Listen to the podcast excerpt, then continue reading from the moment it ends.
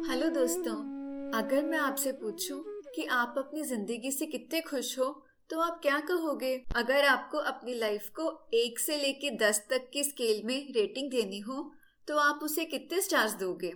एक, यानी highly dissatisfied और दस, यानी हाईली सेटिस्फाइड अगर आपका स्कोर आठ या उससे ज़्यादा है तो इसका मतलब है कि आप अपनी ज़िंदगी से काफ़ी खुश हो और फ्यूचर के लिए एक्साइटेड भी।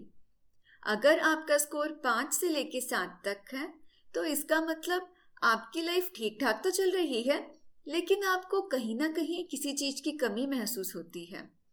और अगर आपका स्कोर पाँच से कम है तो इसका मतलब है कि आप अपनी लाइफ से काफ़ी डिससेटिस्फाइड हो, और इसके कई सारे कारण हो सकते हैं। नमस्ते, मैं हूँ नम्रता और मैं एक लाइफ कोच हूँ। आपका मेरे पॉडकास्ट सोल सर्चिंग थ्री पर स्वागत है। अगर आपका लाइफ स्कोर सात या उससे कम है तो आप अपने लाइफ को अपग्रेड करना चाहेंगी, है ना? आपके लिए एक गुड न्यूज़ है। बस कुछ सिंपल स्टेप्स करके सिर्फ़ 21 दिनों में आप अपने लाइफ स्कोर को मिनिमम दो पॉइंट्स से इंक्रीज कर सकती हैं। कैसे? ये जानने के लिए मेरे पॉडकास्ट को ज़रूर सब्सक्राइब करें और मेरा Facebook page Namrata Edward Kshitij को फॉलो करें। Stay tuned